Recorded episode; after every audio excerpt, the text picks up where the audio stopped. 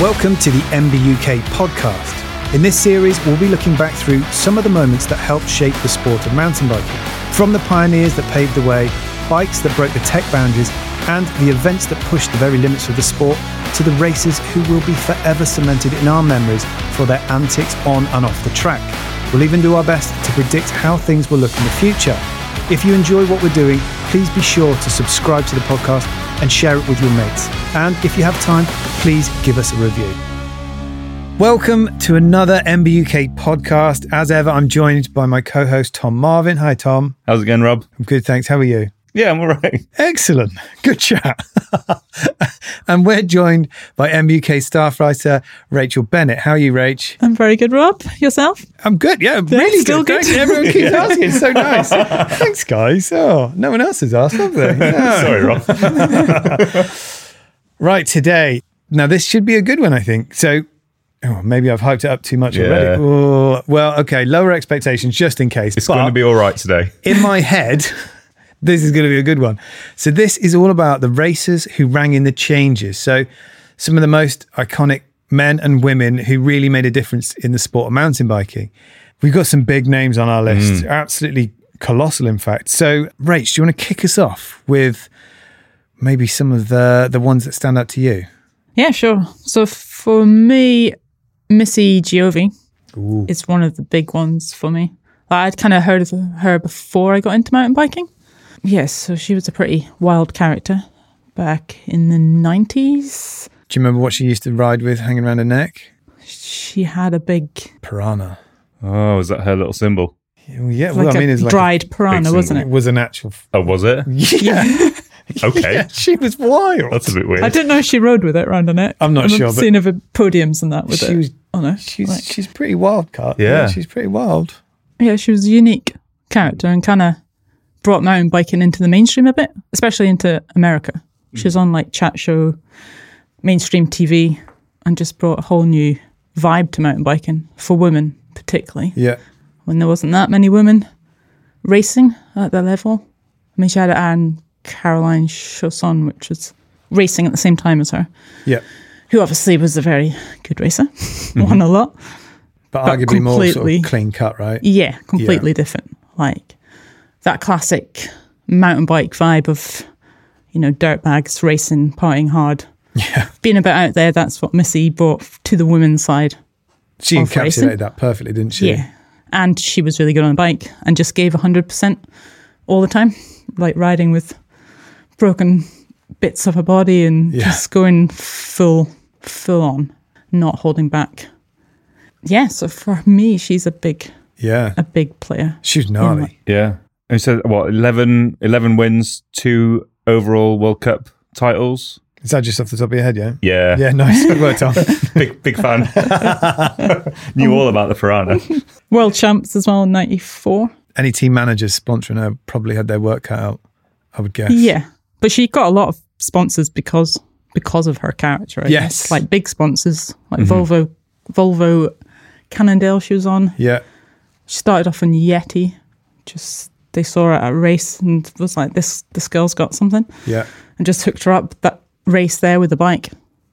And yeah, just went from there. And then she, I think she was on. um Do you remember the global racing team? Yeah. That Martin Whiteley started, and she was the only one that wouldn't ride the orange. She was on a Foes, painted up, all painted white. She stayed on a Foes Oh, really? the whole time. Yeah, I never saw it. Maybe she rode an orange for. Uh, would it have been dual or four cross back then? Mm-hmm. But yeah, she was on the Foes for the bulk of that. Okay. Yeah, Despite Global being sponsored. by orange. Right. Yeah, She did things her way. Right. there yeah. you go. Yeah, Stuck two fingers up at, uh, at Halifax. yeah. no thanks. I got this. I'm It all works really well. I've got pivots. yeah, I got loads of pens. she loves bearings. okay, Tom, what about you? Well, I think it's difficult to, you know, as a Brit, as someone who sort of grew up with mountain biking from, you know, the early 2000s onwards, although obviously this particular person was involved from beforehand, Steve Peat, Ooh. like a massive name. Obviously, um, was on MBUK's team, uh, was on Global as well. No. No, was on Orange though, wasn't he? Yeah, so he But not went. Global. Yeah, he kind of went maybe Kona when he started out. then uh, I want to say he was on the. Did he go with Warner on that? No, I can't remember where he went. Maybe he was on MUK after that, and then he went like full. Oh, he did. do- He did a stint on Saracen with Warner Uh huh. when they were riding those Velici frames, so Yeah. those Italian-made bikes, and then yeah, then his MUK, then he went full GT factory team, Mm-hmm. then Orange. Then Orange, then, Then Syndicate. Syndicate, yeah. So, you know, as someone who sort of read the mags, who, you know, when sort of YouTube came along and videos and all that sort of stuff, like he was obviously kind of encapsulated that carefree attitude of of the era that really sort of appealed to me as a 13, 14, 15 year old, you know, like maybe you'd look back and think, oh, I don't know, but like it's pretty cool. Pretty cool, He you know a- yeah, he's a cool guy. a loud guy, you know, big personality, but also backed up with plenty of results that really sort of cemented him as not only like one of the coolest mountain bikers, but also one of the best mountain bikers on the planet. Without of- a doubt. Not quite the goat because you know Minnaar, but you know up there. And now, even now, it's still totally relevant. You know, he's at all the races with Syndicate. You know, like helping run the team, helping coach the riders. So he's still involved at a really high level, and he's sort of stayed the stayed the time, remained sort of influential for what twenty odd years now. Yeah. Yeah, yeah. I mean, he's he's won a lot of races. So I think it's 17 World Cup wins, Mm-hmm. Three overalls. Warner was obviously the first Brit to win a World Cup, Mm-hmm. but then a couple of years after, Steve managed to win one in the US, which was really like it was massive at the time. It was Yeah. so competitive. There was, I mean, you could argue it's more competitive now, but you know, when there was so much on the line, so much money back then, Mm-hmm. um, it was amazing to see him win. And then a bit like Gwin, he kind of went without the rainbow stripes for so long, and then finally, after a really strong season, he went to Australia, and in 2009 managed to clinch it just over, just beating Minnaar, in fact, Yeah, by a whisker. just by a whisker. A whisker. It was it was very emotional. It was very good. Yeah. an amazing race to watch. Yeah, yeah, always love following. Always love seeing what he did. I actually interviewed him for the Bike Radar podcast. Um, Did you? Yeah, yeah, yeah. Back when the Bike Radar podcast kicked off, what two and a half years ago or something. Yeah. I did interview him when I went on a Santa Cruz 5010 launch. That might be the only podcast he's on. Really? Yeah, Oh, You got the scoop. I think. You have. I'm pretty sure. I hope we published only- it. I'm pretty sure that's the only one he's on. I'm going to triple check that we actually published it, and if we did, it'll be in the, in the notes, in the, in the podcast notes. Because I yeah, we recorded uh, an interview with him. Yeah, Great guy, was Oh, lovely yeah. as well. Like this thing, like you get this big personality, you get this big persona, you sort of think, oh, like maybe he's not that approachable, maybe he's a bit, you know, like, oh, but actually, legit, super nice guy. and that's the thing. Everyone's there because they want to ride bikes. Yeah. and they are, you know. So you've always going to have that in common. Mm. And yeah, he's he's a genuinely lovely bloke. Really, really nice guy. Mm.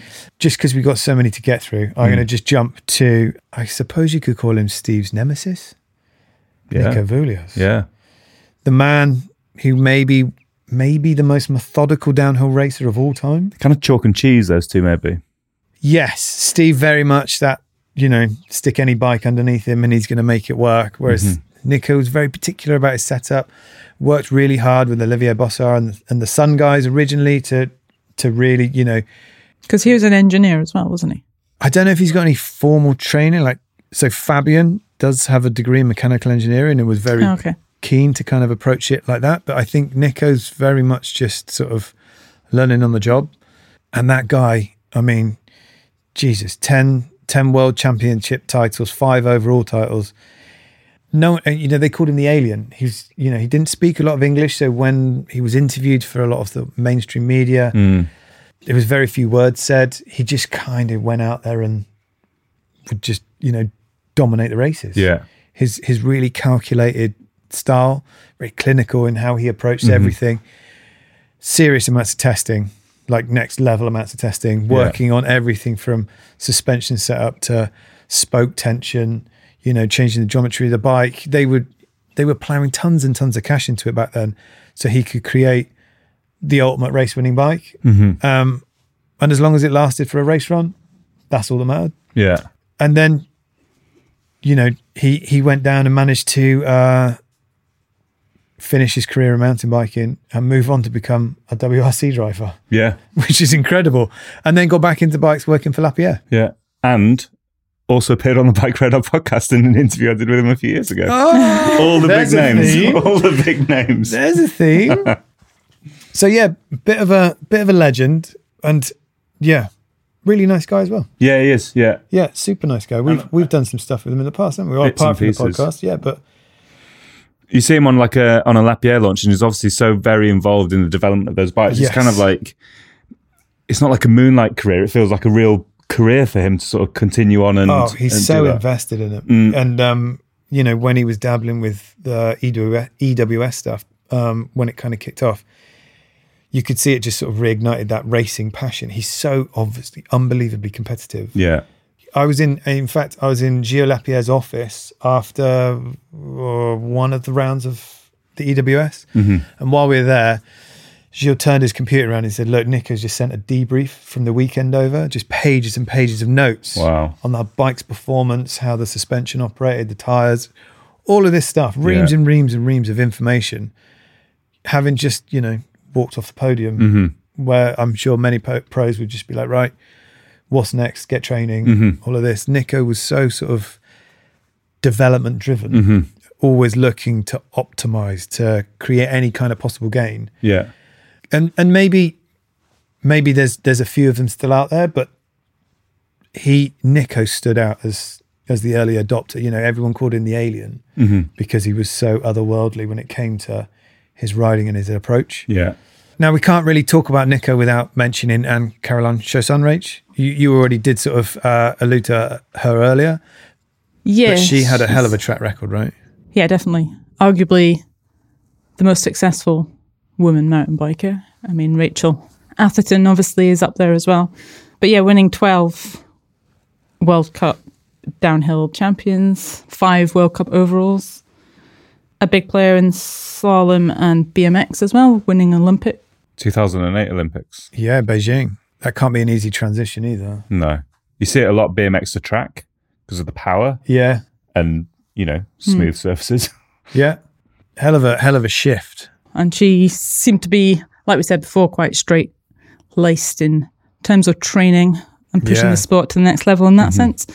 I mean, she wanted to win, and that was her drive, and she did everything that she could to do so. A bit like the French version of um, of when we've talked about a number of times, Jason Mosley. Yes. Similar sort of, you know, Palmares is up there with the best, very performance orientated. And I guess if we're talking, you know, super successful French women, you know, not well. Actually, I've added to this list Pauline Ferrand-Prévot. Yeah. You know, Yeah. huge like influence in modern day mountain biking. She really is like And multidisciplinary as well. Yeah, I mean, cyclocross, cross country. You know, like seems to win anything she can turn a hand to. Rides on the road as well. road. A bit of everything. But we got to go back and talk about Tracy quickly. Though, We do right? have to go back and talk about Tracy. just because not only do we need to talk about how um, successful she was, Mm-hmm. but the other stuff she's done, which is, you know, almost just as important. Yeah. So bringing on the likes of Evie Richards and Hattie Harnden, to name just a couple, showing that it's really, you know, it's really good to diversify your riding, to Mm. experience and mix it up and do different types in Mm-hmm. order to make you a better rounded rider. Yeah, Hattie's an, an extremely good example who, you know, she's a rider that's started in cross country and cyclocross and, you know, bit roady and then has now transitioned over having dabbled with enduro I mean that was just and now one she's enduro. and now she's and now she's out, you know, getting on the podium in downhill. yeah, it's incredible. Like incredible sort of early career already. Yeah, exactly. And and similarly, you know, Evie Richards got a world champs title to her mm. name, won World Cups, mm-hmm. started racing on, you know, the farm with Trace, well, or or at least on a around Malvern where where Tracy is based, uh, at a local race, mm. and, and you know Tracy took her under her wing and and has helped her develop and coached her, and yeah, it's it's an amazing achievement. Yeah. what Tracy, you know, what Tracy's got there. And I think you know Tracy's really multifaceted. You know, we we sort of came into tra- talking about Tracy because of how successful you know some of you know Ankara was, and we've ended up talking about some of the races that Tracy has sort of bought under a wing from the GB perspective. But you know, like we said in previous podcasts or other podcasts in the series, she has worked on bike development. She's sort of really pushed the sport of enduro in its early days. You know, she was one of the you know the founding sort of big names of enduro and and sort of tackled it in a different way to many people. You know, whether she was racing on a shorter travel bike because she recognised that there were big days and she needed to stay. You know, as much as having a few extra mil of travel is going to make you faster downhill, so is feeling fresh. Yeah. So you know, really sort of develop the sport of enduro as uh, as well. Yeah, and she was never. She was one of the ones that would always carry a backpack full of Yeah, kit to fix bikes, and she was always fixing other people's bikes for them. yeah, she's brilliant. Um, should we wind it right back to a couple of the OGs from um, over in the US? John Tomac. mm, We've got we've got to mention John because um, I mean, he was one of the he was one of the people a bit like Missy for you, I think, Rach.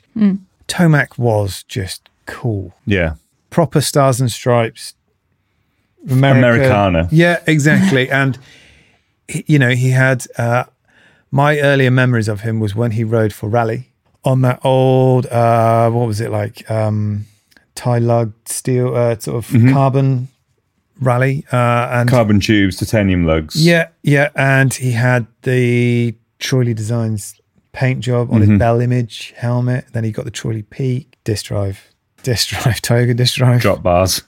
well, this was that was That before. that was prior. before. That was on the Yeti, I think. But Tomac was cool. He Yeah. was so cool. So he was he was a BMXer. He got into road racing, very successful at road racing, and then came across into mountain biking, where he was one of the few riders that were able to compete very successfully at world level across downhill and cross country. Mm-hmm. Which you imagine that now. Yeah, No, I. Well, I mean, I don't think. Maybe Pidcock could give it a crack. Maybe. maybe Wout van Aert if he actually tried at mountain biking. Yeah. And yeah, true. Pauline, I guess. And Yeah, like we said. of yeah. course. but he was obviously a rare talent back then. Mm. But yeah, he he properly, like Missy, kind of took it to the wider audience, and by doing so, he made it look cool. He you know, Yeah. he was he was cool. definitely iconic. You know, if you look Yeah. back at, you know, if, if you want to research early mountain bike or early mountain bike racing, his name and his images will pop up consistently. And his name consistently has popped up in, in our podcast series because he's been so influential Yeah, on the totally. way. The bikes he rode, the kit he, he used. Yeah, exactly. And also, he must have been one of the first riders to start having signature parts. Mm. You know, he had signature tires, saddles, all of this sort of stuff. So yeah, he he clearly sort of stamped his authority and his dominance on it Mm-hmm. to a certain degree, and he went on to create his own bike brand. Yeah. which was cool. And yeah, he, again, lovely guy. Yeah. And a nice segue, Rob, because if we're talking about, you know, brands and, and people who've created their own bike brand, Ooh.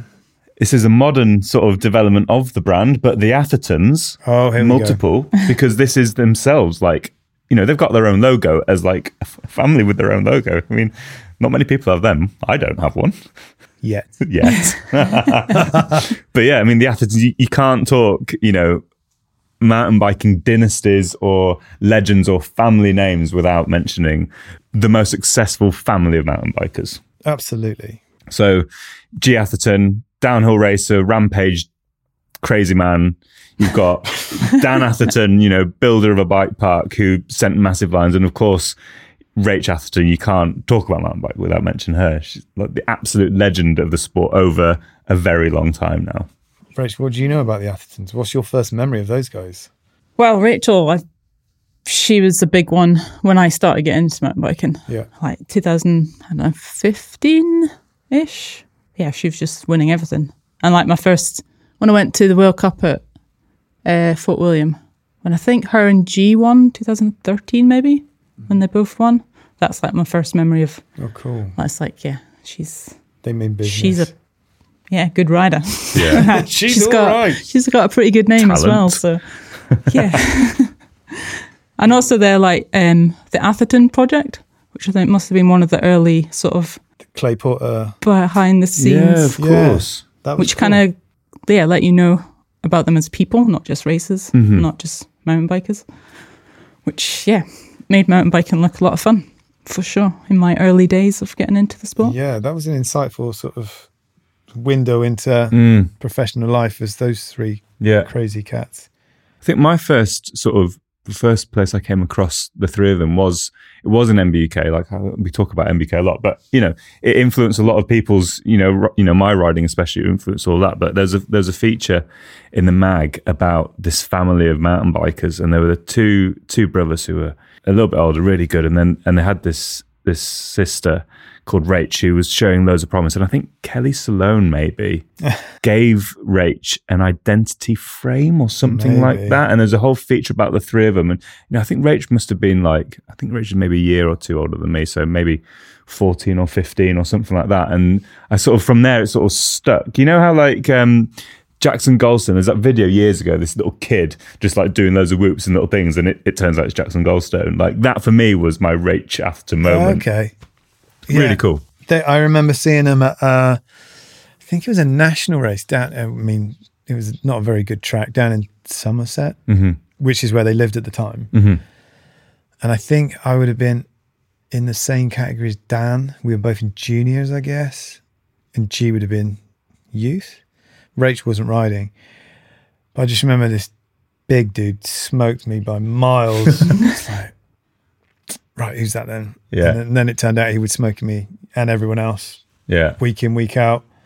Like, right, that's that's Dan Atherton, right? Excellent, right? And then and then they all moved up to North Wales to mm-hmm. go and ride harder terrain. Yeah. And by you know 2004, G had won his first World Cup mm-hmm. in Schladming, and there was all this sort of legend built up around their place up north, mm-hmm. where one of our old teammates used to go and ride with G, and he said like you just you try to you know it's impossible to ride the tracks they dug without just crushing your brains out. He said they were that hard you're just hanging on for dear life. And you know anytime you think you kind of had got it you'd go back again a few weeks later and what was sort of semi-rideable they've gone oh do you know what? We've dug this like 50 foot step down into a 90 degree corner now. Yeah. try and ride that. And then everyone would just kind of ragdoll down that Yeah. That's how much they were trying to push things on. And you can sort of see, you know, people always say, oh, you know, it's because of her brothers that she did so well. But the reality is, Rach is an amazing rider. Yeah. It isn't just, I'm sure G and Dan helped in terms of they were that sort of catalyst, but you know, you need to give Rach the kudos she mm. deserves because she's an incredible rider. Yeah.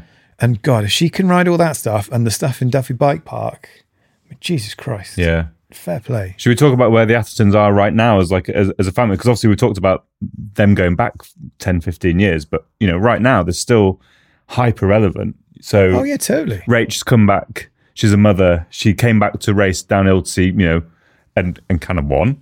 Like, Yeah. all right, okay, uh, Just the 40 wins. yeah, like that. You know, that in itself ridiculously impressive. Really, um, you've got G, who obviously has had a, a couple of big crashes, but has every time bounced back, and you know, he's just been at rampage. And okay, like he's built some, he built a crazy line, and okay, like he's, he's hurt himself again, but just keeps coming back for more. Yeah.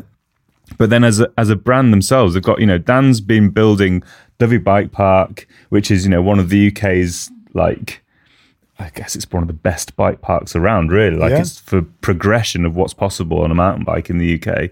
And, you know, hardline, Jesus. Yeah, I mean, how many people want to go and ride that? I don't want to. No, I don't want So I'm all right, thanks. Would would ride their bikes though, and that's it. That's the Yeah. next part of the story, right? Yeah. They've got they've got the riding, they've got the races, they've got the family, they've got the bike park. They've also got a bike brand and and a really innovative one at that. It's not And they've also got to be the only family that have won three races at the same weekend. In 2008, they won men's downhill, women's downhill, and Dan won four cross Four cross, yeah. in one weekend. wow. Which, I mean, is that ever going to happen again? Probably not. can't see it. It's a very, very talented family. Very talented. It's more than me and my brother are going to do. yeah, I'll tell you that. more than me and my sister are going to do. She can barely ride a bike. right, where should we move to next? Maybe should we talk about Juli Furtado? Mm. she's a very important person um, from the racing world, but but has kind of a little bit like the Athertons, post racing, moved on and, and kind of done her own thing. Who wants to kick off about that then? Yeah, I'll go for it. Yeah. Go go for it. Another strong woman to Yeah. get me talking about. Uh, yeah, so she, I mean, started off skier, just a general outdoor, Hmm. gnarly, fast woman, Mm-hmm. and then onto bikes. And yeah, she was racing world champs, multiple world champ winner, World Cup overalls. And then I guess after that, she was just passionate about bikes and led her into designing women specifically. I don't know if she found that she didn't have products that suited her, which led her into the, the designing of bikes. And Santa Cruz, well, Juliana, as we all know, is the Santa Cruz offshoot for the women's specific, and that's named after after her. Um, and not just bikes, like products as well. I guess clothing, saddles, and that sort of Yeah. wider aspect of mountain biking. I guess it's always been a very male dominated arena in terms of uh, bike design and stuff like that. And I, I suppose maybe she could just see the benefit of doing stuff properly for women and the benefits that that would bring. And and thankfully Santa Cruz were smart enough to pick up on that and roll with it. And now we've got one of the coolest brands out there, regardless of whether it's for mm. men and women. It's a it's a seriously like for like the And one of the Juliana only- brand is cool. I mean, you've got Liv as well, Yeah. and other brands have dabbled in it, but a specific line for women. It's, yeah, her and well, Juliana and Liv, I guess, are the two Yeah. Mm. the two that are still standing. Yeah. What was with the best colours as well? And was really bitter? Yep. Yep. Yeah. yeah. Yeah. They they do it well. They do do it well. She's also a big advocate of speaking out about mental health, Uh huh. like talking about her struggles Okay. and like getting people saying it's all right to talk about it and it's Yeah, yeah. good because really racing, important. especially for races, it can be quite a mental battle. I guess Mm. um, there's a lot of pressure, Yeah. and also afterwards, like what do you do when you've been a professional? Just athletes in general, Yeah. a professional athlete's life is very. I can imagine it's very lonely at times. Very hard. Very once you, hard Yeah. when you stop. Yeah. when I, you I know. Steve Peat mentioned that when he stopped racing. He was like, "No, what am I going to do now? Yeah. Right. That's all mm-hmm. you've done all your life." Is your identity, I guess. Yeah, It's pretty hard to to move on from that. Okay, well, we've we've talked a lot about Northern Hemisphere riders because there's a lot of us. but shall we flip hemispheres and talk about one of the most? I mean, we I, I've oversaid the word iconic. So I've said that word so many times, but I'm trying to think. I need a thesaurus for another word for iconic. But um, we can't think of any between us right now. Rob's shaking his head. Really Rach is looking at me blankly. Um, really cool. Uh, I've said that too much. you said that too much. Um, Sam Steezy, Hill- Steezy rider. Steezy. Well, Steezy maybe, but Sam Hill, Oh man, like He's got to be steezy, foot out, flat pedals. Foot It's like out, the original out. Steve's. yeah, there we go. So uh, yeah, Sam Hill, someone who, you know, is Aussie from down under. You know, maybe not the world's most visible sort of continent to come from, but made a massive splash in the world of downhill with some incredible runs that we've talked about in other episodes of this podcast, like. Like, oh damn it! I need to say iconic again. Just incredible moments from mountain biking. Who then transferred um, over to the new world of enduro, and once again, quite literally stamped his stealth-clad feet into that world as well. nice. I like that. Yeah, was good, wasn't it? Just made that up on the spot. Five ten. I love that. Yeah, I love that as a soundbite. Please make sure you uh, address your check to Tom Marvin. yeah. but yeah, Sam Hill. Sam Hill. He really started to, I, I suppose, come into the limelight around sort of 2003 when he was riding for Intense. I'm not sure if it was that same year he won a junior world champs title. And then not long after that, he signed up and was part of, maybe it was before then he was on Intense. Yeah, maybe it was before then because he was on the Iron Horse Mad Cats team with Nathan Rennie, and Rennie won the World Cup overall in 2003. So, yes, it was before that he was on Intense. And then, um, yeah, riding with Bryn Atkinson, um, Nathan Rennie, and him doing, you know, like it's hard for Aussies, right? They have to basically pack up and Yeah. ship off for six months of the year to be largely in Europe or North America. And, and, and that was when the Norba race series was huge in America. So spent a lot of time in the US. And, you know, Sam was, and still is very quiet, softly spoken, doesn't say a whole lot, but then on a bike is an absolute monster Yeah. just you know he's he's known best for probably his the way in which he approaches racing.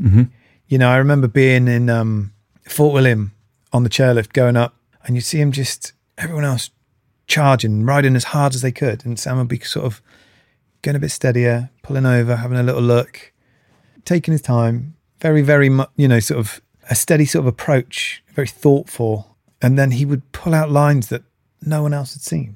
And he, and I mean he you know even when you get to see some of his stuff in enduro, he'd be doing exactly that. Yeah. Drifting insides and doing different things that no one else maybe thought was possible or or just thought there's no way I can carry enough speed. So I won't do it. But then Hill would come through one of his flat pedals, like Ray said, and just hang a foot out and Yeah. destroy a turn Yeah. and and get people just baffled as to how on earth he was doing any of it. And um, you know, he won tons of stuff. And in the downhill races, he some of the hardest downhill tracks, he would win by nearly ten seconds, Yeah. which is unheard of. But also, he's so mentally strong. As soon as he sort of sets his mind to something, it, it was hard to sort of shake him. You know, you'd hear all these things about him during practice where he's kind of just made his mind up that he's going to go and win. And then Right. he kind of follows through and does it. we were in Pila. Uh, there was the World Cup there in 2005. Luke was racing, Luke Marshall, who we work with. And uh, Sam was coming back from a broken elbow. So a pretty nasty injury. And I think people had sort of written him off because the track was gnarly. The track was really tough. Smoked everyone. Huh. And, you know, eight weeks off the bike and he just come back and just Yeah. absolutely annihilated the competition. And it was it was that and you know, he did similar in 2010 in Mount St. Anne. Came back having not won a whole lot, had knee surgery and wasn't really riding and then came back and won another world champs. Mm-hmm. Absolutely incredible rider and just an absolute killer on a bike. And he's still someone who has, you know, holds huge sway in mountain biking at the moment. He's been around 20, 20 years or so. He, he came back and he did a spotted downhill this year and, you know, might not have sort of set the world alight in terms of results, but, you know, Set social media. set Like, social media alight. And like, you know, everyone was talking about him. You've got, you know, we sort of chatted in another podcast about how, you know, he's got his shoes. He was one of the first to, you know, Yeah. he's got the shoes that have got his name and it's got knee pads, you know, like he's really, despite maybe not being the most out there character in some respects, he's certainly made a name for himself in, in multiple ways. So really made a success of being a mountain biker. Absolutely. And and you know, um, it was just always amazing to see how quick he could turn his hand to a new track. Didn't matter what the venue was, where people would say, Well, you can't do well because you're on flat pedals. Like Rotorua in 2006, there was a huge sprint and he still goes out and wins. Yeah. You've not got him on the bike bike radar podcast No, he's yet. not then? being interviewed on the Bike Radar podcast. No, no, no, not not yet, not yet. One to tick One off. to tick One to tick off. I think I'm going to jump in here with an XC because I'm Oh, go Oh, quite great. quite Yeah, into yeah. my XC at the moment. Um, yeah, Thomas Frischknecht. Um, a bit of a pioneer, I guess, in the XC world.